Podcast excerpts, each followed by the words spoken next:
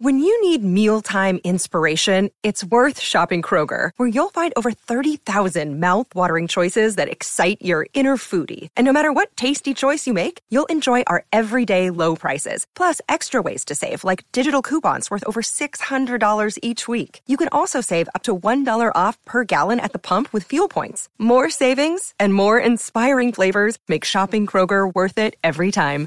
Kroger, fresh for everyone. Fuel restrictions apply.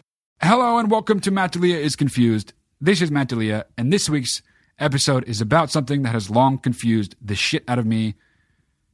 But after talking to this week's guest, I'm thoroughly unconfused, and for that I am grateful. This week's guest does have a name, and his name is Dale Beran. Dale wrote a book called It Came From Something Awful How a Toxic Troll Army Accidentally Memed Donald Trump into Office. It's about 4chan and 8chan and the entire weird, fucked up subculture that um, gave rise to it.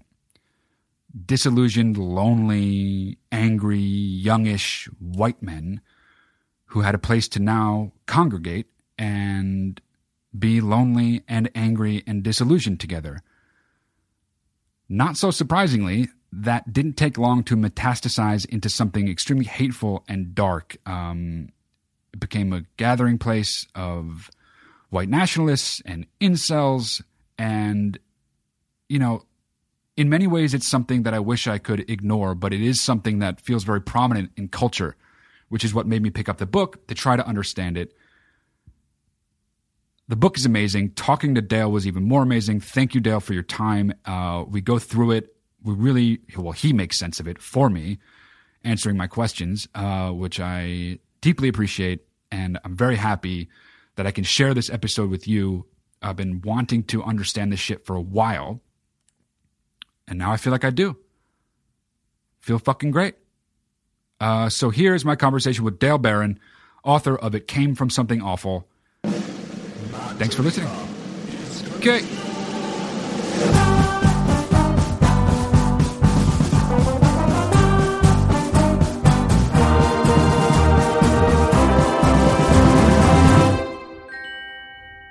Uh, yeah, I work as a writer and a cartoonist for a long time. Before that, um, started as a uh, internet cartoonist doing a web comic. Uh, I was writing fiction, cartoons, sort of things like that, but also essays on Medium and other places. And uh, I wrote one on the alt right in 2016, kind of right before everyone really knew about it, or I was maybe like ahead of the curve a month or two or something. Right. uh, people liked like the essay. Uh, it explained their origins, their origins online and in 4chan and things like that.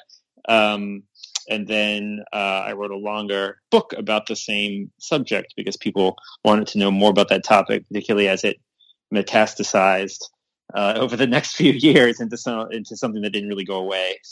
For sure, yeah. And the book is it, uh, it came from something awful. That's the title, right? Yes, right. I should be mentioning the title. I should be plugging.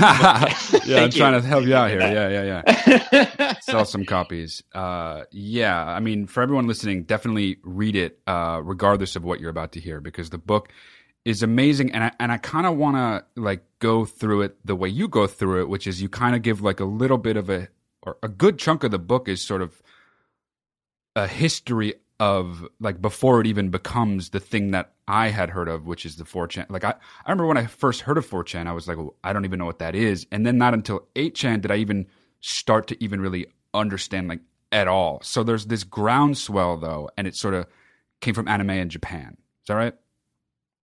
Uh, yeah. So right, I, I trace the origins through American counterculture. Um, so when I first discovered 4chan or learned about 4chan when it was just starting around 2004, 2005, um, though it was founded at the end of 2003. Uh, it was very strange. It was sort of just a website that was peculiar, that was anime themed, manga themed, uh, but it quickly kind of just swelled into this huge, one of the largest sites online in the next few years. Uh, and it became a cultural phenomenon. So the book tries to answer, well, how does that fit into, well, why did that happen? And so I had to kind of think about, well, well what was this counterculture and what was counterculture before it and afterwards? Um, but yeah, it, was founded in this, uh, kind of a, a, celebration of escapism, celebration of sort of just dropping out, living on the internet, living, watching manga and uh, uh, and watching anime or reading manga, watching anime all day. Uh, what's called otakuism in Japan. So it was really sort of a dropout culture at first that was very nihilistic, right. and it and, and it and it held on to that, of course, through the years. It's still nihilistic. Mm-hmm.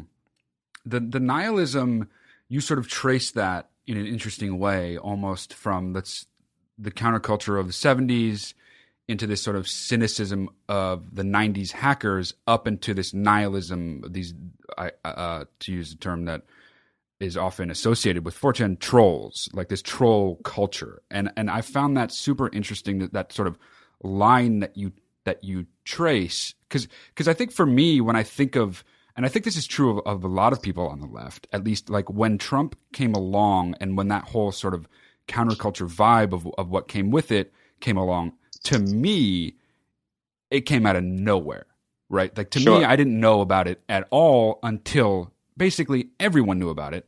And at that point, a lot of us in, uh, uh, uh were just like, what the fuck is this? It was already this, it was right. it was already a tidal wave, and none of us had even known it was it was it was a small like uh small wave. Just sort of we didn't even it wasn't even on our radar at all. But but I think it's interesting the way you sort of track it. Can, can you talk a little bit about that? Sort of like how it came even into being at all before 4chan, all of that. Sure, yeah, and I, I think it kind of surprised everyone. Even the people on 4chan were surprised that the this movement grew out of it and grew so large. Right. Uh, but yeah, uh, it. So I, I, try and track um, how 4chan became a countercultural phenomenon before the alt right stuff grew out of it, which was much later on in 2014. Um, so this idea that in the 60s and 70s, uh, counterculture was um, based on this idea of like a radical leftist change and the idea that like, oh well, um, life is um, uh, sort of the, what society offers is very unsatisfying in terms of like um, uh, possibilities for uh, you know uh, adequate or or sort of fulfilling work or adequate housing, stuff like that. And it was also uh, there was this rebellion against escapism, against sort of like this idea that people will be kind of caught in false technological uh, worlds and sort of like um, using uh, products to uh, as escapism, is sort of to like um, uh, uh, feed the void of their unhappiness through through that that means. Right. Uh, but by the '70s, a lot of that stuff had been co-opted by um, by the mainstream culture, and so counterculture kind of became you know, there was punk and this idea that like, oh, well, we're just going to kind of be so filthy and disgusting that we're just going to be unco-optable, but that got co-opted. Yeah. Uh, and so by the 80s and 90s, when there was this explosion of uh, marketing and more and um, uh, products uh, that were marketed to young children and like escapist worlds and, and more uh, fantasy and TV than ever, um, by that meant that by the 90s, sort of youth culture was really about like this hyper nihilism that was like, oh, we're going to be so um, uh, nihilistic and uncaring that you can't co-opt it. That there's that that there's nothing to steal. There's nothing inside our hearts, so you can't really take it. And we're going to be so indifferent because all of these different marketing strategies and value systems are sort of tugging at us at the same time. So we're just going to be just totally indifferent to it all. And that was the internet culture of the late 90s, what I call the something awful 90s nihilistic culture. So there was this other website that 4chan grew out of called Something Awful. Mm-hmm. Um, and that's that's really kind of 4chan inherited that idea that we're just going to then drop out um, and hang out on the internet. And what happened over the next decade um, was that prospects got worse for young people. All of those problems just got worse. Sort of the access to adequate housing, or fulfilling jobs, or getting your own apartment, or all of that, or you know, how, uh, education. Right? It just yeah. Uh, they they were more economically on the bottom than ever. And then the other half was that these escapist screen worlds just kept expanding, exploded. That it was even easier to drop out and live on the internet. Um, so that culture expanded, and it really what happened was that by 2012, 2013, it had already sort of gone through a few cycles. And the idea was that where do we go from nihilism? It's sort of like hit rock bottom, and you're like, we've been people had been on the site for like ten years, right. and they're like, my life hasn't changed, um, and that that created this weird swing to the far right, where they began in their sort of hopelessness to say, okay, well, maybe uh, maybe uh, my life hasn't worked out because like the modern world and all of society is is uh, so disgusting, and we need to discard it. Um, and so all of these fascist ideas, for a variety of reasons, became deeply appealing to them. They sort of found solidarity in race thinking because it was like they were so alienated and isolated and they were so humiliated that they found sort of that last vestige was like, oh, well, I'll be proud. They needed pride. So they sort of discovered it in their, in their whiteness, um, naively. Uh, and then, um, they felt like, oh, well, um, like I'm also dissipated. I sort of like I'm I don't have any value system. I don't know what I'm doing with my life. So they kind of clung like a lifeline to like a hyper traditionalist conservative viewpoint. It became this sort of protective bubble for them against this idea that they were just like in their uh, parent's basement, like consuming pornography all day. So right. So right, they right. yeah. So weirdly enough, uh, 4chan became one of these uh, starting points for this res- fascist resurgence that we saw in like 2015, 2016. Right, and and the appeal uh, in the first place of a of a site like 4chan, eh, from what I understand, from what I can gather, it's that you can actually be anonymous on there. You don't need to sign up. There's no account. You can just. Is that right? Like, is that why that sort of fomented and became the place for this kind of this kind of thinking?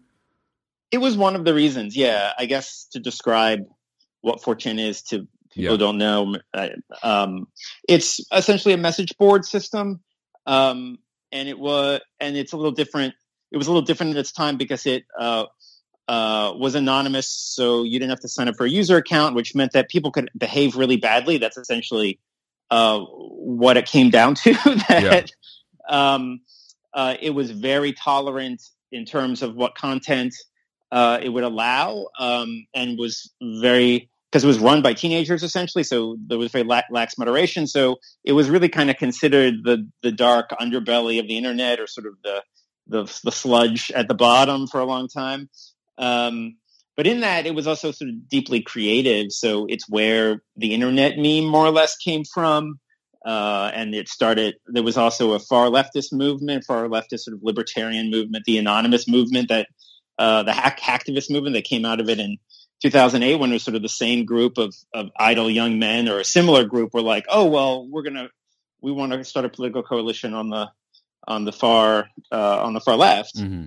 Um, out of the sort of hacker or hacker and troll collectives. Um, so yeah, it, it, was this very peculiar place that um, was sort of known as the, as like a, a dark uh, weird underbelly of the internet that where a lot of where a lot of the internet's culture also came from.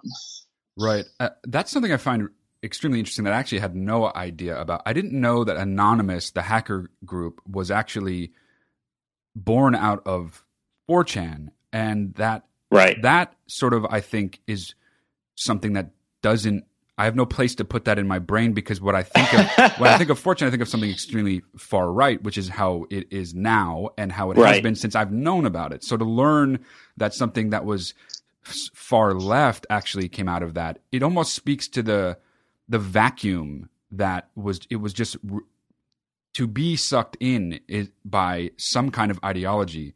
It was everyone it seems like everyone was just so ready to be sucked in by something that far left, far right, it almost didn't matter. That's my reading of it, at least. So, but, but how does that work? Like, how does that go from this nihilistic point of view and then th- th- this sort of far left hacktivism thing coming out of it? And then how does that swing so hard to the right so fast? Sure. Yeah. I mean, it's a bizarre story that, um, so 4, uh, 4chan is founded in 2003. It quickly becomes this place where it's uh, uh, hundreds of thousands of idle young men kind of gathering there, uh, coalescing into trolling collectives and really more or less inventing meme culture. And so by 2007, um, they feel very powerful because this is um, memes are becoming this worldwide phenomenon. They're being written about in the newspaper and sort of catching on everywhere. Their trolling collectives are like very effective in the sense that they kind of pull these big pranks. They get into news media, um, and they feel like, oh well, we're we're idle, but we're very powerful. Right. And so they kind of realize they have a lot of autonomy, and they actually do have some power, even though they had 4chan was about dropping out and sort of this idea that oh we're just we have we're powerless so we're going to drop out and live on our lives on the internet. Right. And so collective they found collective power that way. Um, and that more or less out of uh, it was first a joke it was first a prank this idea that they were this hacktivist collective but then the mask became the face and mm-hmm. they became a real hacktivist collective. Um, and it was really born out of this groping for yeah a value system like because you can't really be a nihilist for that long. You can't like you just can't live in that vacuum forever. Right. Um, and um, that movement r- really took off 2008 or really 2011. It started in 2008, and then by the 2012, 2013, the the FBI took notice. It was shattered. A lot of the main principal players got arrested. So then there was another vacuum um, after a lot of that movement broke. Um, so what happened was another group of young men um, who were now just coming of age, who were uh, 15, 16, 17, 18, were sort of more hopeless, more immersed in screen worlds and nihilistic despair and sort of otaku culture. Like every time 4chan thought, oh, we can't get even more depraved. We can't get even worse. We can't get even more sort of like dropped out uh, and obsessive over like how antisocial we're going to be. But it just kept happening. And particularly after Anonymous um, dissolved, there was sort of a moral vacuum there that uh, the people that had done that were gone or had left to go to other sites. And what was left were older men who uh, were maybe 35 or something and who had been on 4chan for 10 years, miserable, and their lives hadn't changed much. And then a new group of young people who felt very despairing and even worse. So that was the new group that then formed the alt right, where they're like, well, we, we still can't stay nihilists. We right. need something else to get us out of this situation. I'm I'm interested in how this sort of foundation the, the possibility of this to sort of spring up in the first place seems important to to the whole story. And you talk about that a bit in, in the book. This sort of I uh, the what my reading of it is sort of like you know you talk about a lot about uh, fascism and where it really comes from and Hannah Arendt you, you talk about her a lot. And and it, there's this mm. thing that I kept thinking about which was this otaku culture, which is a Japanese term, which uh, we can define in a minute, but the the the sort of the uh, the foundation of that sort of being primed, the pump being primed here in America for that sort of culture, I think was is was also something that was a bit of a surprise. Just even the idea that there's this almost subculture, subclass of people and so many of them with such a specific attitude about life at the moment even just that that foundation i think was was a bit of a of a head scratcher for me when it started to bubble up and become a thing uh, and and and i think to to to sort of talk about how because you mentioned you know the nihilism uh, sort of gassing out and right. also the the the the, the, the teenagers who had been on the site sort of now as older sort of angrier men. Um, right. To, to just talk a little bit about that, like that bed that was already here, even with or without 4chan, because I feel like 4chan was the the match on on, on the kindling, but there, there was already the kindling ready for this kind of thing and this place, kind of place for people to gather. Right. Yeah. Um, so I guess I I as I wrote about a little bit in the book and the original essay, I felt like I was sort of one of the demographic of the older men in the sense that I was on 4chan early, reading it um, in my idle time, but also um, statistically, I was just one of those men that um, I'm about, I'm 30, oh, 39 now, um, uh, that after 2008 crash, I just really didn't find a job. And like, uh, there was sort of like many years where I just wasn't making any money and it was like easier to just sort of drop out of life. Mm-hmm. And statistically, that is a, that is sort of like a group of people.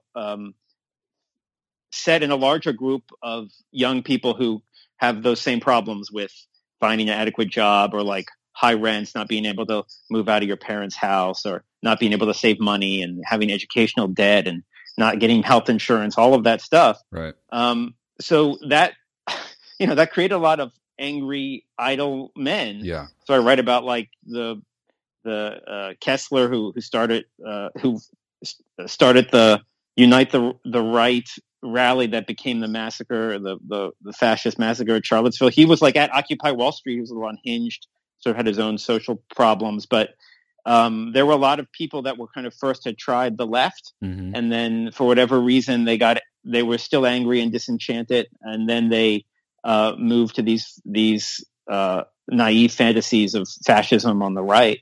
Right. Um, and then there were these younger people. So I write about Brennan, the founder of Mhm. 8chan, um, who just had a really hard life, but he he found other people on the internet um, who were about his age who had also dropped out and were on the chans, um, and who were also really felt like together on the chans they were convincing themselves that they were doomed to be losers forever, and that was the incel movement. But there were similar movements around it that also started on 4chan where really they're just like we're going to be otaku, we're going to be dropped out people forever. We're doomed to be on the bottom of this like social Darwinian hierarchy. Um, so really, sort of like a groupthink of despair. right. Um, so the new group of people, like Brennan, was working. Uh, he he has disabilities and um, he was in foster care, but he was working when he finally sort of got a like a, a modicum, like a scrap of independence. He was working as a mechanical Turk for Amazon, like making like you know pennies on the dollar Mhm. uh, but scrabbling by. And before he found it, 8chan and was the center of this incel movement, which then 8chan then became the center of uh, the, the far right. Uh, he, he his, his role was advising other young men on how they could make at least enough money on as a as like a, on, in the gig economy before it was even called that on Amazon's Mechanical Turk. That was sort of what he was known for Ah, so it, it was really like a, uh, it, it really kind of set the stage where there was all these people who were like deeply unhappy with society and society wasn't really fulfilling their needs for them uh, but they were also immersed in this uh, bizarre escapism right. that was all this consumerist escapism uh, yeah and so it coalesced you're right around 4chan and other places right like other places online and, and offline as well and the, so okay to me it's like there's the there's the there's the anger of these people. And then there's just the the, the simple fact of having too much time on their hands. Uh, right. and so it's this and then and then along comes this place where they can sort of gather and it can what i find interesting is the escalation of the of the sort of um repulsiveness of some of the things that are going on there. I mean you uh, over the years you sort of track sort uh this idea of like uh all that stuff about Anhero and, and all that shit about the suicide stuff and then you in the book you there's this one story that you have that is it it's it's it, it's so fucked up to me but but I also think that it's this it's this this window into like really getting your bearings on the kind of mindset that you're among if, on a site like this. I mean, there, there's the, there's that passage about the kid who in a on a live stream was going to commit suicide and lit his room on fire for everyone to see. And you quote some of the users and the attitude of it. It it it's almost the only way I can understand it. It's almost like their minds are so desensitized that they Right. don't understand that this is a real death. But all, but I think I'm I might be wrong about that in that I think I might be I, I- think they just might not give a shit about someone watching someone die. Uh, They might actually Right. understand the implications, but just not give a shit or cheer it on. I mean, there's in this open embrace of of this like less thanness or the the beta ness thing. I feel like that is like a gateway towards them sort of accepting a certain kind of attitude towards things that is so twisted and fucked up. You know, uh, that Right. escalation of of of the of the sickness, I guess, of the stuff on the site. Um, it it speaks to like that that I don't know. You tell me which do you know which one it is? Like, is it this sort of desensitization, or is it this knowing embrace of of that sort of darkness? You know what I mean? Well, I think they're both right. I, I think certainly you're right on both counts that there's a desensitization um, and also a numbness and, and uh, uh, a callousness that comes with that where they don't care. And this idea that you're referencing like this which came along with the incel movement in 2013 and 2014. This idea of being a beta male, where in their group think they were all convincing themselves that the world was divided into this social Darwinian hierarchy, and there were alpha males and alpha people who were successful, who were out there living life outdoors, making money, um, achieving romantic success, and then there was them, the beta males, who had nothing. Um, and they were, of course, it was wrong. It was totally naive that they, uh, in their isolation, they were convincing themselves. And when I spoke to other people who were caught up in this, they described how they had to be cruel to one another because they thought in their believing this idea of social Darwinian hierarchy, they thought, oh, in order to be an alpha male, you have to be cruel, even though they knew they were doomed to be beta. So they were just actually, even in their solidarity with each other, they were being very mean to one another. Yeah. Um, and that was wrapped up in that, in this slow desensitization that was happening with consuming all of this escapist media because the fantasies that they were consuming to replace real sensations. So they were so sad that they were, they're powerless. So they consume bloody action movies, which are power fantasies. Mm-hmm. Uh, it's an old sell, right? Everyone does that to some extent, but they were doing it constantly. Or they were romantically unsuccessful. So the other fantasy they were consuming in anime and movies and stuff was a romantic fantasy of of seducing women. Uh, and as ten years passes, that just gets more as and it gets more unsatisfying because it ultimately is it just gets more and more depraved every time they repeat it over and over. So mm-hmm. to feel something that just gets worse and worse.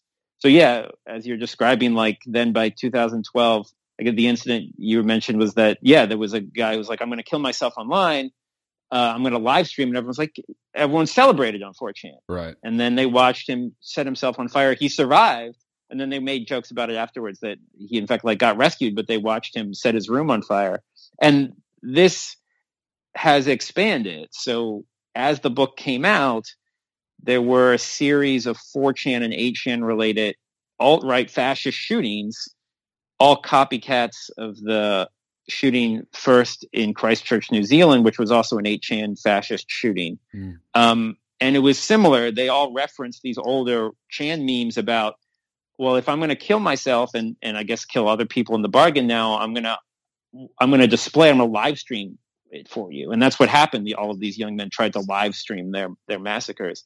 And it, it has this Chan tradition of, of memes that goes back to, to like this incident even further back when they were celebrating suicide and their nihilistic despair in like 2005. Right. It's just this constant escalation from one to the next to the next, and then it spills out into the real world to the point that people are actually killing people and live streaming it.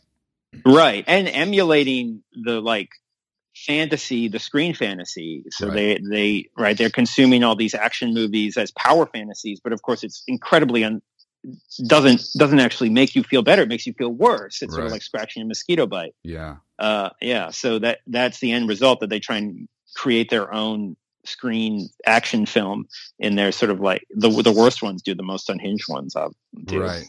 Just to interject real quick i mean we haven't talked about this yet but it is a major part of the culture and it's very i mean there's no way to under to overstate this very anti-woman. And there's oh, yeah. there's I, I mean it it that sort of goes i think with the alt right in people's minds in general, but but some of the shit you talk about in the book, it's like it's fucking unbelievable how anti-woman some of these some of this shit is, or all of it really. I mean, the whole culture, as you pointed out, it sort of dovetails with inceldom and and and that just in general. I mean, what I think right. naturally these kind of things go hand in hand a bit, but I I think it is worth specifically talking about how much this is just by rule not a place for women, right? Right. Um, it was always, 4chan was always like that. It was always deeply male and deeply misogynistic. Um, but as uh, it got worse, the misogyny also got worse, um, rankling into this incel culture, which was deeply resented women as something that that um, these young men felt like they could never have. They could never have romantic success. So it just became sour grapes. It became this sort of deep hatred of uh, of all women. Right. And that's weirdly enough the core of the alt right. The alt right, as I document in the book, uh, came from Gamergate, which was this misogynistic uh, harassment campaign of a female video game creator in 2014 that exploded off 4chan into this weird online phenomenon. Um, and that was the time when all of these incels and people who identified as beta males on 4chan or um, NEETs, not in education uh, or training or employment or training, so people who are outsiders, um, they formed into a political bloc. After Gamergate, that was 2014, they realized, oh, we have the same interests. We all are kind of kind of the same. Uh, we have the same problems, and we all hate women. Uh, and by and by 2015, the people that had led not led Gamergate, but really profited off it off YouTube, like Mike Cernovich and Milo Yiannopoulos, uh, as bloggers and vloggers, uh, they became the the place that the alt right crystallized, the people that the alt right crystallized around. So it was just this direct line. Right. So it coalesces with Gamergate, and then it becomes right. sort of a, a, cohesive unit or mindset or, or something like that, uh, from which the alt right is really sort of focused moving forward. Right. Right, because the young men all have the same problem. Uh, more or less, which is that they feel like they're outsiders, deeply declassed people who are really on the margins or totally outside of society, and they feel degraded and humiliated. Um, and that's more or less why this fascist they cling to fascist thinking because it gives them some sense of uh, solidarity and belonging, even though they're totally alienated um, and they're and they're humiliated, so they they want to feel some sort of sense of pride, um, and they also feel like uh, yeah, like as I said a, a little earlier, B- Brennan described this too, but a, a lot of the, the, far right people I talked to that they felt like all of this sitting in their mom's basement on the internet consuming stuff was they didn't want that sort of dissipated nihilism. Um, they they felt like they needed uh, a way to pull themselves up by their bootstraps. So like adhering to this hyper traditionalism, which fascism um, uh, obsesses over uh, uh, they adored this idea. So they thought, oh, okay, well, we'll uh, we uh, I'll I'll uh, swear off pornography. I'll swear off all of this. I'll start weightlifting or whatever. I'll start kind of living this hyper traditional life, and that will give me these guidelines to live my life because for ten years I've been spinning my wheels outside of society.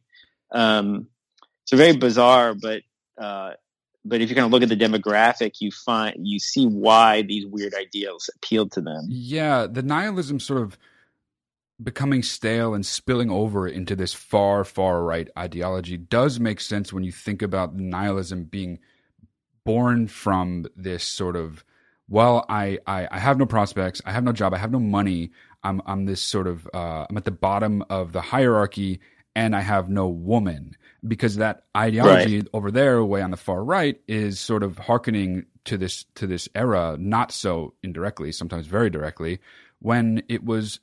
I mean, we haven't even gotten to the race part yet, but I, I think predominantly these men are white too. So it's this idea right. of, well, if if I sort of can work my way into this ideology, then that would mean uh, you know, more likely to get a job, more likely to get a woman, regardless of the means. It's like those are the that's the sort of framework where where they see a path to those things, you know. Whereas I think on the left, it's this freer idea of everybody sort of in the mind of of, of them. It's like it, the rigidity of it brings them things that they lack naturally, and I think that that sort of makes sense when you think of it like that, you know.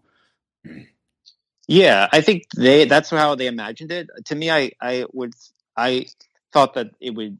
To me, it seemed that it would bring them self control in a sense. Yeah, um, right, right, and a sort of a, a ready made off the rack suit of values.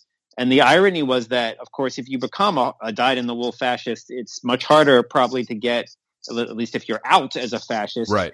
You're it's just going to isolate you further. You're not going to get women, or, or you're not the fan. The fascist fantasy is that they'll that they'll be, these outsiders will, will come to the center of society. They'll join the middle of society and not be outsiders anymore. But if the opposite happens, that of course it just marginalizes them further because a lot of them are naive or isolated because they've spent 10 years on the internet or maybe naturally they're uh, a lot of them have those predilections anyway but yeah it, it, it, it usually doesn't help in a sense right and i guess the other component there is that comparing it to the left there's this cruelty where it because they're on the bottom they're convinced that that human beings and society uh, is this sort of cruel-minded social Darwinian mm-hmm.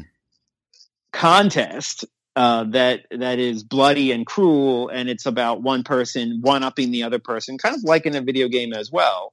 Just very naive. It's it's not how people or the world really works, but they're convinced of it because they feel like they're they've been really bullied by it or they're placed on the bottom of it. So it's a very cruel-minded idea, um, and it also forms that that core of fascism of of like authoritarianism and that like of power politics and the idea that well the only way I'm going to get to the top is by displacing this other group right. that's usurped my place on the power pyramid.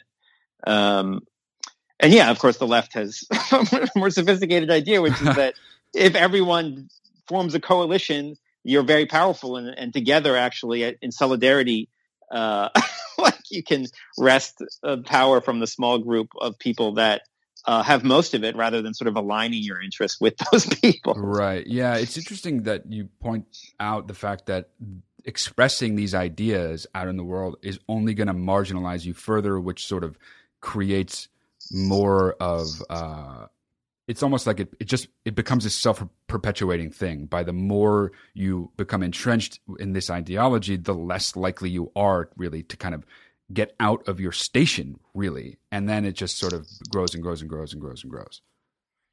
Yeah right. I, you saw it a lot in the the fascist shooters that the new zealand shooter in his manifesto and and the other ones as well. Some of them were naive copycat like young men who had just sort of been brainwashed by the chans but there's sort of this idea that oh well um, i there, there's still that even when they adopt the fascism, there's still this vestige of uh, cruel-minded, despairing nihilism, ironic nihilism that they're like, well, I know that they they both hold this fantasy in their in their mind that one day they'll join the center of society when when modernism gets wiped away and the new fascist authoritarian system is put in place they'll be there but they also know that's some absurd internet fantasy that's never going to be real right um, and yeah, and, and that just rankles back into where they were in the first place, which is this ironic, nihilistic despair that convinces them they should just still be on their computer hiding away. Right. You you mentioned a word that I kept thinking about uh, when I was reading your book, which is bully. And I their sense is that they've been bullied by society and and put at the bottom of the totem pole by these sort of unfair forces. Uh, but they're they are the they're textbook bullies. And it's interesting right. to bemoan being bullied and then to turn around and be a much bigger, m- much more on your face bully than anything that you're accusing of bullying you. It's like right. it's, it's like it's bullying to the point of playground bully shit. Like they are childish bullies on that on 4chan.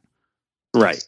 I mean, yeah, right. This is like classic human nature, right? That the the abused becomes the abuser, or sort of this in this contradiction that there there's some unity in there where, yeah, I mean, who is the troll? Like, is the troll the person that is spending all their time harassing young girls online or or making someone's life miserable? Are you does that is that person like if you were just to hazard a guess, would they be happy? Are they a happy? do they have like a right? Do they have a wife and kids and like a upper middle class job? No, right? There's right. no prospects in their life, right? They're pretty hopeless and despairing themselves, which is why they're devoting their time to something that is like even in the cruelty, like even like the little like jolt of the dopamine maybe they get when this happens online, like then it, it, when it dissipates, they must be even more miserable. Yeah, it's probably not a fulfilling activity. Yeah. Um. So yeah, it's really just this another expression of despair, and they feel like it flips constantly, where they they want to be cruel, and they feel like, well, I'm cruel, therefore I'm cruel because yeah I've gotten such an unfair shake. That's why I want to be cruel. Yeah. Um. And yeah, I mean, it's it's ridiculous, and it it definitely speaks to I mean, to, to me, it, it speaks to this, like a lot of times when these, these are discussed and this idea is like, oh, well, we should have designed the internet better, the networks better. Like it's just inherent that the, that the internet is going to be this way. We've, you have free speech. It's going to have all these jerks everywhere. But to me, it's like graffiti on an underpass or something where it's like, it really just kind of speaks to the other societal forces that are creating it, right? That if you have a bunch of unhappy people in America in 2020 now, 2019, um, and then that's what's going to, the internet's this blank slate. So that's what's just going to bubble up on the internet. That it, it, this, it's not like the internet, it's not like we had this problem. It was different in 2000, 2000 or 2010 or whatever. Yeah. Uh, there's a reason why it's bubbling up now that is outside of the internet. Right. So you're saying, and I think this is important and super interesting. It's, it's not the internet that that's internet that's creating this. The internet is creating a, a, a mirror to what's going on, and what the internet is doing is allowing these people to sort of congregate and and and metastasize. You could argue, but it's not the internet that's creating this kind of behavior. The behavior exists, and the internet is just allowing us or whoever is like this to express it and to congregate and to sort of act it out in, uh, in the world, really. Right. Yeah. That, that's a good way of putting it. Yes. Amir, yeah. Um, uh, that's my argument, at least. yeah, yeah, no, that that's super interesting. Uh, uh, now that we've mentioned the word bully, though, I think it's time to bring up the sort of where your book ends up, which is sort of in Trump land. Uh, right. Um, I the the the the commonality that I think just jumps out when you, when one thinks of a message board site like 4chan or 8chan and just sort of the Trump way is the troll thing. Uh, but right. you sort of present this really linear kind of history of the dovetailing of this of this sort of 4chan 8chan uh, mentality and moment and also the the Trump moment. So uh, can you talk about that a little bit? The sort of the the the those two sort of converging that convergence there. Sure. Yeah. So GamerGate peters out around 2015, uh, and this coalition, but the coalition still exists, um, and that's when Trump begins his campaign. So it's actually very quickly that uh, there's a lot of direct links. Um, so that's when figures like uh, Cernovich, who was a gamer gator, uh, switched to Trump, and also Yiannopoulos uh, switched to Trump. And Yiannopoulos was working for Breitbart um, at the time, and Breitbart was run by Steve Bannon. Steve Bannon, we now know, was sort of informally invi- advising Trump and then formally. Um, so there was this direct link to Trump's campaign. Bannon saw this very uh, clearly, and uh, he has these quotes where he says, "Oh, they come in through GamerGate, and uh, then they get turned on to Trump." Um, so he spent a lot of money um, mobilizing through Yiannopoulos, mobilizing this coalition uh, for Trump. And yeah, as you say, Trump uncannily mirrored a lot of this new coalition of angry, idle young men, youngish men, kind of under 40 ish, down to their teens. Mm-hmm. Um, he was both this ironic, cheesy, silly media figure, pop culture figure that was like a meme unto himself, a, a creature of the screen who was uh, silly. Um, but he was also um, this outsider who was also a bullying, uh, projected the idea in his insecurity that he was a bullying alpha male. Um, that uh, so he was sort of both the alpha male and the beta male. He was this outsider with his he looked ridiculous with his face pressed up against the glass, wanting to be inside, wanting to be an insider, angry that everyone uh, didn't accept him as an insider. Uh, and this appealed deeply to these self-proclaimed betas of on 4chan and, and Trump also also represented the wrecking ball, this idea that he would really wipe away, he would be, he would not only spit in the face of all these arrogant coastal elites, but he would, he would create something totally new. And so the people who had nothing, they're like, that's fine. That's exactly what I want. The more destruction he causes, whether it's totally nihilistic and, and it just harms other people or it helps me, it doesn't matter because I have nothing. Um, right. So all this combination of things um, really enamored this group to Trump. Um, though uh, after 2016, 2017, it's been split. They um, some have become disenchanted with him.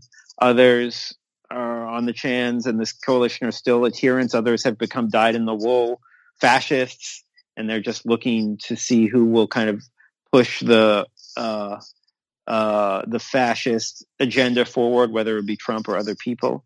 Um, but during 2016 and during uh, during the campaign, it really aligned itself uh, with Trump and and uh, helped him get elected in various ways. And and regardless of the sort of the amount of people who are engaging on 4chan or 8chan directly, there's still I think what's inter- what what uh, what I because when I think of I think of well how many people are re- really even on there engaging directly with these message board sites, but and regardless of what the answer is, it could be a very very lot, it could be not that many, but but they the the meme culture aspect and that and how locked into the internet they are, they're still driving a very particular strain of the conversation, regardless of their number.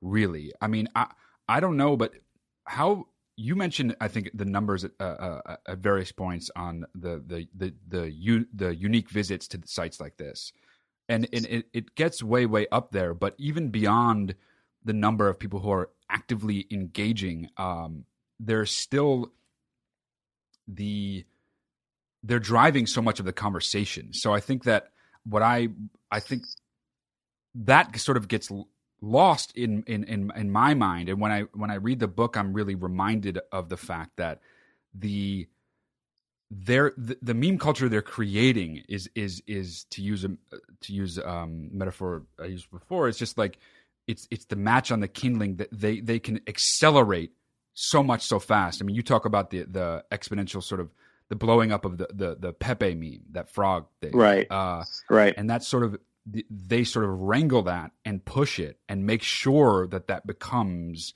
this icon of them. Um, and and and it's interesting how much of the conversation they're they're sort of driving with these these sort of hacker troll tactics, really.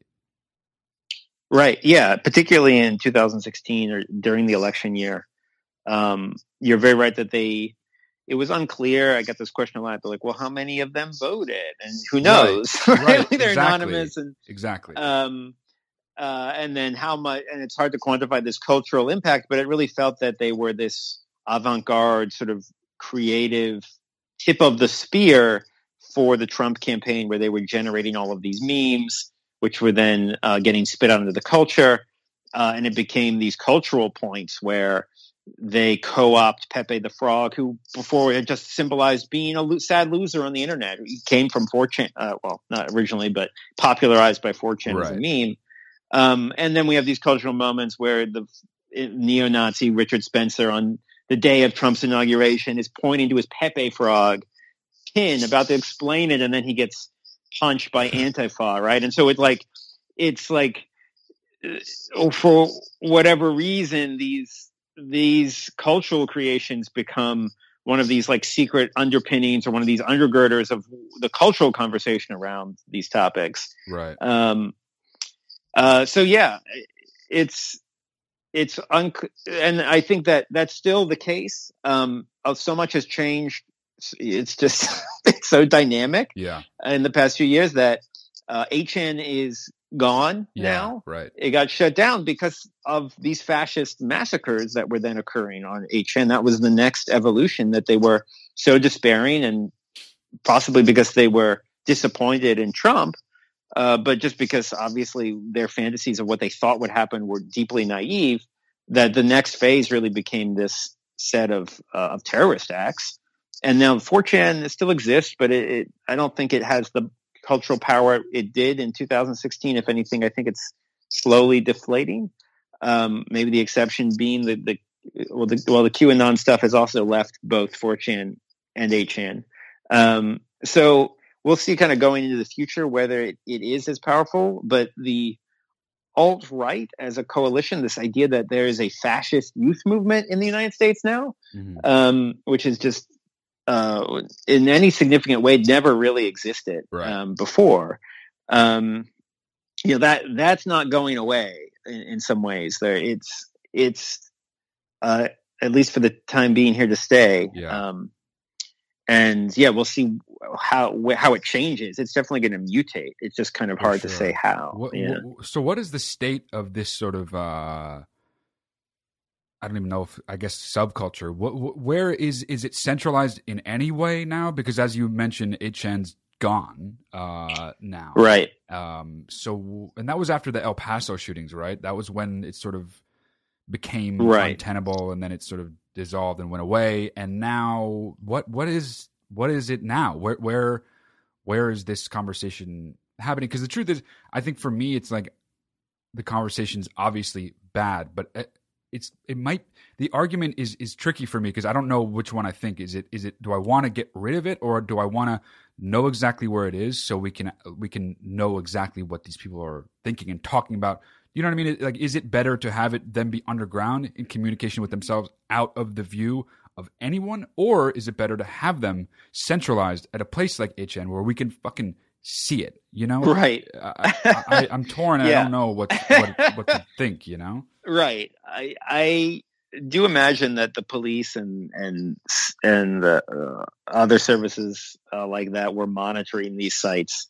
Um, and I, I'm I think it was good that HM was shut down. That what it was doing, um, like the the copycat shooter in Poway, California, who shot up the Tree of Life synagogue Right. he was like 22 and in his manifesto he was discussing how he hadn't been there long Right. but it was just obvious or it's it seemed from what we knew that he was brainwashed just a naive little like kid that for some reason became this horrible unhinged murdering terrorist but it seemed clear that 8chan had had a lot to do with it Right. uh, that's because he said that explicitly uh, in his manifesto. Uh, so, uh, to me, it would it was good that for for bringing new young people into the movement. It's uh, it it was doing that. So it was. I'm glad that it, it's gone. Right. Right. And and it was too licentious. It w- it really was lawless that they really were letting anything go there. Um, 8chan is, a, I mean, 4chan is a little more moderated. It still exists, so they could still go there. Um, my discussion, talking with people who were part of it um, in 2016, who identified as fascists, uh, weirdly enough, I, I, this might just be the ones that I've talked to that they've a little like mellowed out a little. Like they haven't not become fascist, but they're they're not like on 4chan all all the time. They're just sort of like, um, they're they're not hardcore dyed in the wool Trumpers. They're just uh, still angry and they're still racist and fascist, but they they haven't really found. Uh, they're not like fired up over a new candidate or anything. They're, Right. but they still exist. Um, a lot of them, I've and I've spoken to ones that have grown out of it. So a lot of them kind of think, oh, it's a phase.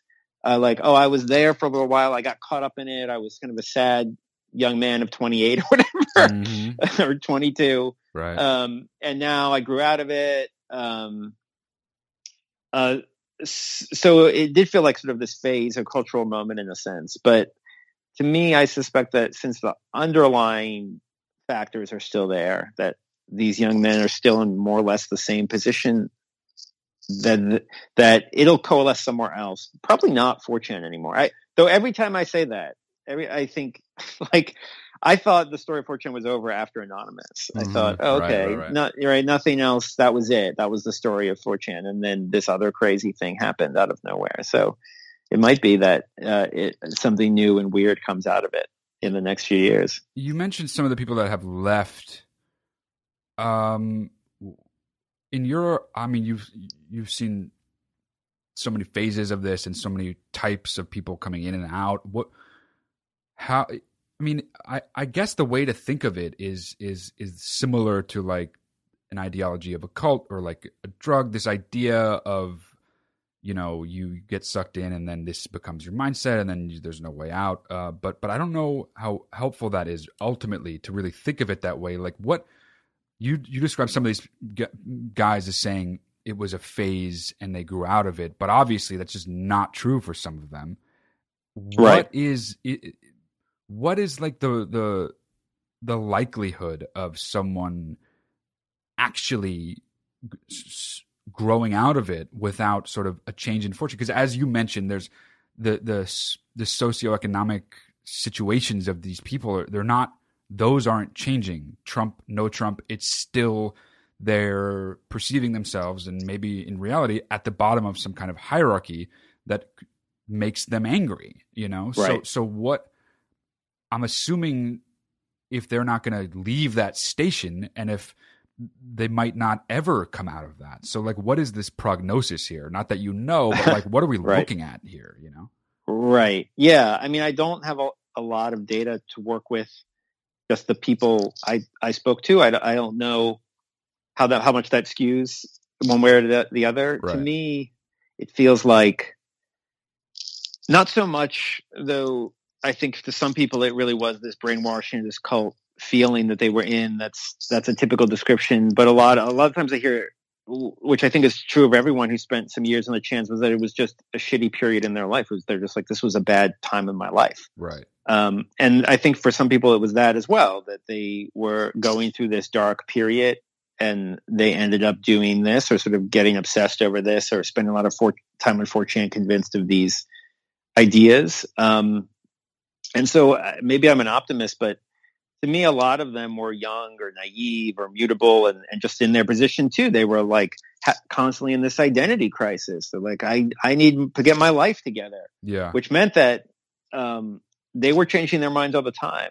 So one of the weird things that happens is that the Chans, uh, like during this period when all of the ones that be, they were during this period when they, they started, all these terrorist acts started occurring that were, that were Chan, Chan, uh, influenced. uh-huh.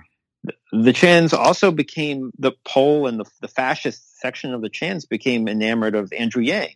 And a lot of these young men were, there was a big split and it's still there that a lot of them do now support Andrew Yang, who is uh, a socialist, you might argue, um, for universal basic income. Uh, so huge, wild swing. But to, I think a lot of these young men, they were like, oh, well, this solves my problem right um, a lot of them, some of them were like, oh, I'm going to, I'm still a nihilist. I'm going to take the, there's the red pill, which is the fascist pill. And then there's the black pill, which is the nihilist pill. And they said, I'm going to just use it to take the black pill. I'm just going to drop out, spend my thousand dollars a month on playing video games and being dropped out. But I think other, other people were like, no, this is better than what Trump offered. So that, that to me is the underlying argument that I think actually if the left could offer them a way in and sort of offer real the left has much better solutions for them right um, and since they're young and and be and able to be influenced it might that would be the best way to break apart the movement there's this interesting thing about about the right now. I mean, just me growing up and my whole life, really, I thought of this sort of punk mi- mentality as being sort of almost inherently, naturally, never not going to rise from the left. right Uh, but as you know, Trumpism became a thing. Punk now is is in our culture. It's really aligned with the right, you know, and it's this weird, I think, allure for these angry young men who actually don't have an ideology.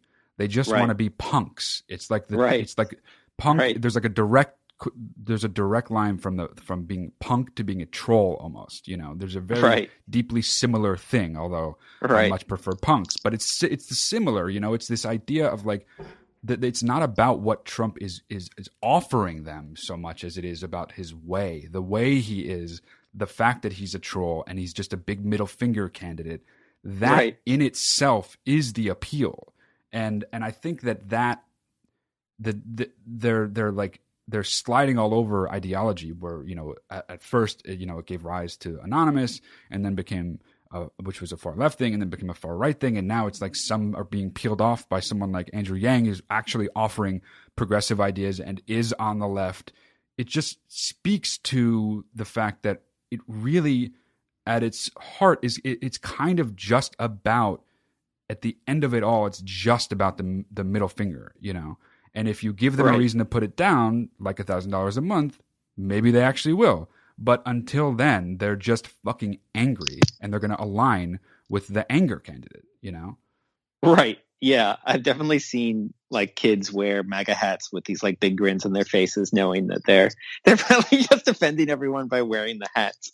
It's um, so weird. Yeah, it's, it's so true. It's it. I saw this video recently, and it was this guy. He was sitting in the front row of a plane, and he was like, he had a MAGA hat on, and he's and he's like giggling, like he's just about to fucking own everybody on the plane. And then all he does is he turns his hat around so Make America Great Again is facing the rest of the plane and he acts like he fucking just owned them.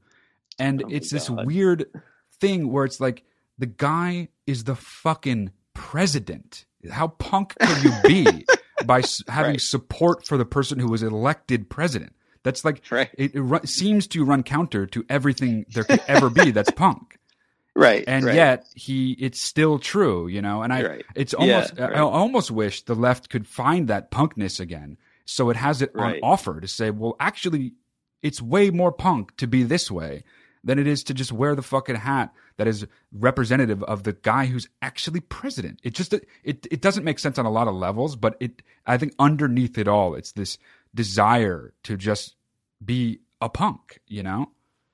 Right. Yeah, I, I try and address that a little in the book with this idea that around uh, 2012 or 2013, the left on the internet as well through Tumblr, now more or less defunct social media site, uh, took this turn towards hyper politeness, where the last of that countercultural 60s, which was very male themed about sort of I'm a man, I'm going to do what I want. and sort of like I'm trying to find my libertarian style freedom. Right. Um, which was part of the counterculture movie, movement of the 60s and, and the punk movement of the 70s.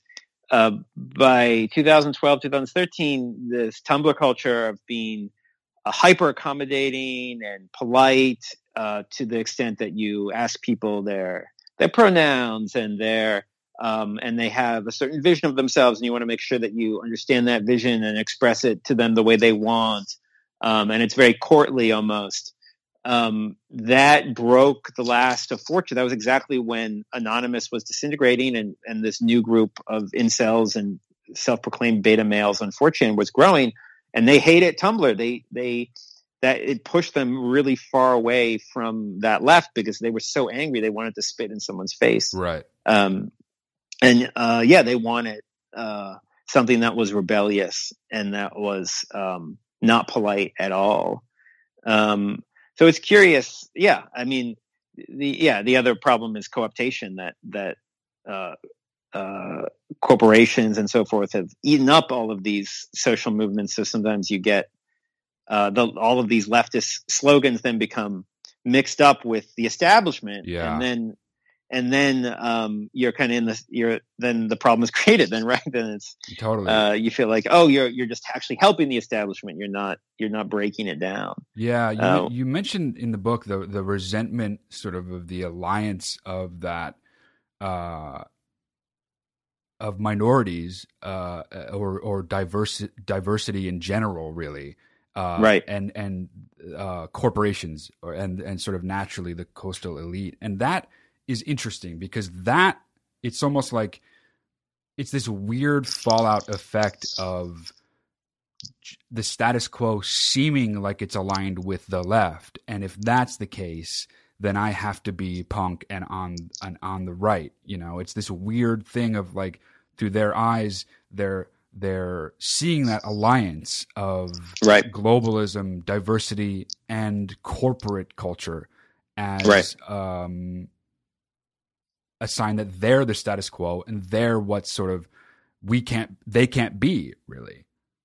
Right. Yeah. And, and certainly the, that's part of the right ideology that yeah they see that coziness. And it's something the left notices when there's a gay pride parade and it's facebook and and like big banks coming out and you see those those institutions the most prominent people marching the parade and the left is like oh no. Right. Like what? Right. Well, who have we uh, gotten in bed with, um, so to speak, right? Like, um, uh, yeah. So it's a danger. I, in the book, I call it a dangerous alignment. That to be very careful about um, making sure that uh, the the change that the left is looking for is is radical change. That it really is not aligning itself with corporate interests or not asking some corporation sort of beseeching them to make some sort of minor tweak to their products or or telling us that you know some giving us some minor accommodation. Um, but really challenging the status quo in a rebellious fragmenting way that's something that seems dangerous to them right? If it if they if they like the message the left is giving out that probably means that the left is not giving out the right message. Right. I mean what i look like, at and i see that sort of a lot of I think that alliance is born out of corporations just being like, oh, that's a thing now. I'm going to co-opt that because it'll we'll make more money. You know, it's right. like it's like oh, uh, now we can actually now we can sell things to gay people. Uh, yeah, obviously we're going to do that. We don't give a fuck what they believe. We just want to make money. You know, and it, it's right. this weird fucked up thing that I think some people actually on the left are are blind to. It's like you want these corporations obviously to appeal to everybody, but they're also they they are actually being exploitative and and it's not really noticed very often, but it is sort of biting us, if I can say us, on the left in the ass because it's it's turning a large swath of people who actually don't have an ideology and and and they're running into this other ideology almost as a knee jerk reaction uh, but really, all it is is a corporation saying we want to make more money, and that's it. Right. That's all it right. is. You know, it's not right. some it's not some political, social, cultural stance. All they want to do is have a new demographic that they can openly sell to. Right. Yeah. Their their uh, motives are very nihilistic in a sense. right. Yeah. this is like wherever the profit margin is. Yeah, that's ex- exactly what they will. yeah. That's exactly what they will do. Yeah but then uh, right there are unintended consequences. Yeah and it's it just seems it seems just it it's just depressing to think of it that way because it's this it's again corporations are are are are well to, to, the short version is corporations are just fucking it all up again in just a different and new and modern way you know just driving people away from us co-opting the shit that actually is meaningful making it meaningless right. and then sort of ruining other things in the process right. Well that's the fundamental problem of yeah capitalist capitalism and co-optation right? Yes right which you trace yeah. in, in, general. I mean the counterculture of the 70s that was co-opted uh, and then through the 90s that was then that was co-opted. And then you know the the picture you paint which i think is is an accurate one is that by the early 2000s into 2010 there was there was no place to go that wasn't right. possible to to be co-opted Everything right. had been co opted, and you could actually look back and see evidence of that co optation. And then it's like, well, we're going to actually be nothing, so you can't co opt nothing. You can't sell right. nothing, you know? Um, right. And so that's just another fucking unpleasant place co optation brings us. Yeah. Right. Yeah. And you can, yeah, it's still, it's still the prevailing, even though I call it like 90s nihilism, which is, I guess, when it first started, like youth culture today, I still, it's like still the prevailing idea that they're sort of like frazzled because there's just so much junk and information coming at them. And so I don't know. I, I feel like it's still a, a, prevailing attitude where people are just young people are just like it doesn't matter. I don't even know. Yeah, I mean, when I was reading your book, I was struck with this realization that if I was young now, like a teenager now, I am pretty sure I'd be a complete nihilist. I would if I can if I if if I'm right in being able to access sort of my my my the way that my brain worked back then, it I wouldn't have enough perspective to think, well, this is just another moment in time. The moment in time when you're that age, that's all of time because it's all you really know. And to look out at the world now, it just seems so topsy turvy. There's information coming in all the time. None of it goes with the other information that's right behind it. And you're just right. like, well, what the f- fuck. Like what is any right. what is any of this? What am i doing? What does anything mean? And it's right. it, it, seems again you talk about we're talking about the the, the self-perpetuating thing. It almost seems like it's it's it's it's creating the situation for its own metastasization. Because you're just like well yeah now nihilism becomes a lot easier to adhere to in the face of not only all this nihilism but all this confusing shit that doesn't make sense, you're just going to naturally lean that way, or at least be more likely to, you know. Uh, Right. And so I think being a young person now is, I don't know, it's fucking sounds terrifying. Well, I mean, you could see why the, it's it's deeply polarized and deeply radical. Where either there's not a lot of young centrists, right? Right? Yeah. So They're the true, people who are like, we need to wipe it all away and and start uh, a system that's more fair and just, and that like addresses climate change. Uh, that the the world's going to end, right? like Yeah. these sort of things, uh, or th- they become fascists. That they're still all that for that same reason because they're in that exact same position of this unhappy nihilism. Uh, they tend they say, oh well, uh, modern society was a mistake. We need to wipe it away and create authoritarian traditionalism or whatever. Right, right. I Yeah. Think, I think people, myself included, on the left, think of well, young people seem to have it together. When you know you see Greta, and it's like they know what's Yeah. up. They have like a mission, and they're on the left. It's like it's it's obviously preferable than than the opposite than the inverse of that. But but is that even true? Is what someone like I am seeing?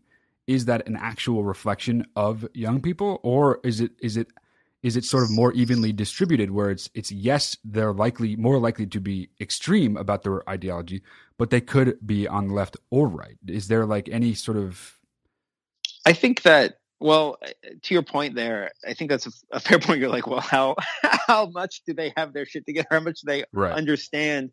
I do think that I was going to say the other thing that I think if I were young today, I would be even more caught up in the elaborate labyrinths and mazes and attention mazes that corporations have built for me and for young people more than I am now. Yeah. As right? Like that more than ever young people are born into this maze of addictive technology that totally outclasses them um that yeah yeah. uh and and in that is the messaging and the marketing which was also outclassing us and me when i was a younger person. Mhm. but it's it's just grown even further.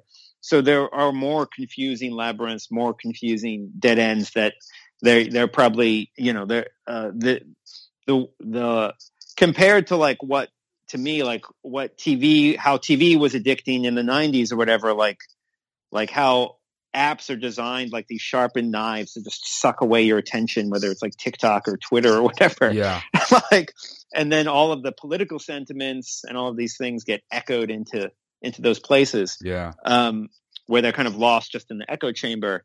So to me, there, it's great to see. I think you're. I think what you're saying is true. That there's actually both. That there's a sort of this intense clarity where uh, young people are like the world is going to end. Yeah.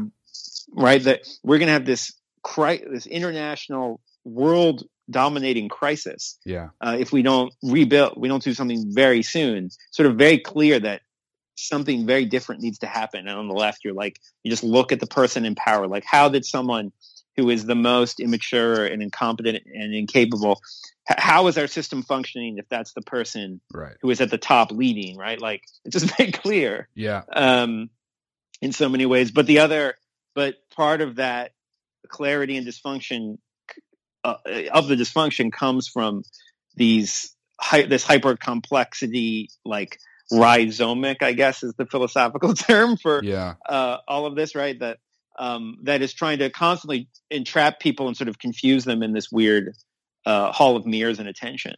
Um, and so, yeah, I think young people are struggling for that with that as well. They're doing both at the same time. Maybe all of us are.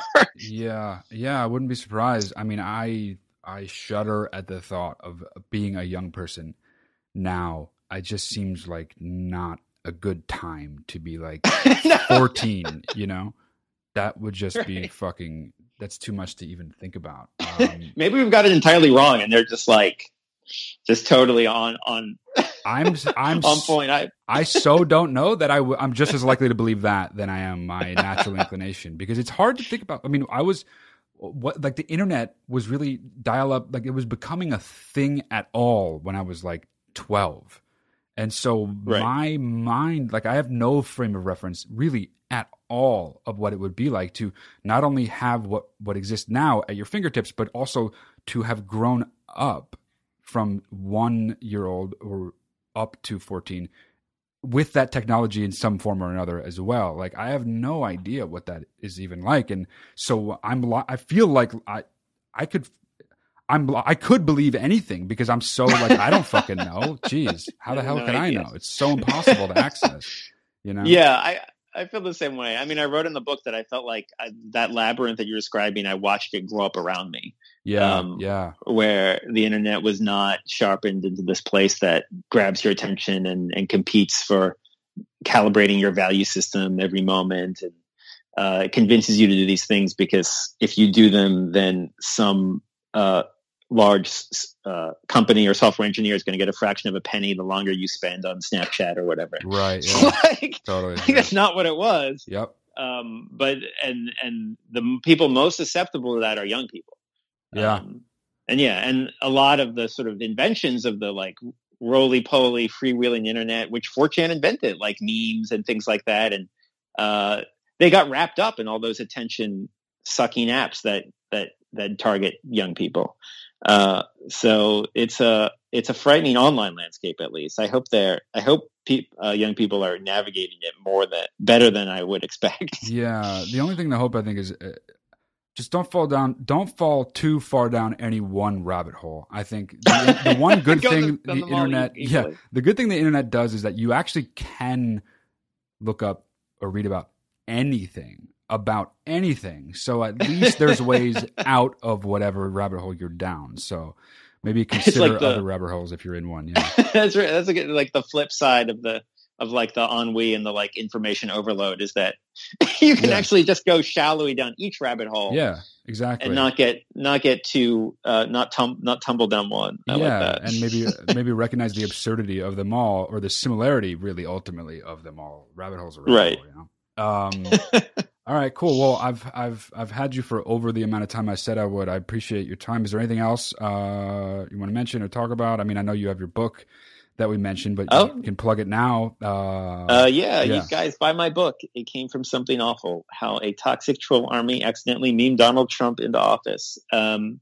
it's uh, the worst of the internet. Collect it in book form. Uh, um, uh, no, uh, this is great. Uh, yeah. great questions. I really enjoyed the conversation. Uh, yeah, I really good. appreciate you having me. So did I. And the book, for everyone who's listening, is genuinely, genuinely great. And thank you, Dale, for being a guest on the show. Thank you for writing it. And yeah, uh, thanks for your time. Yeah, thanks so much.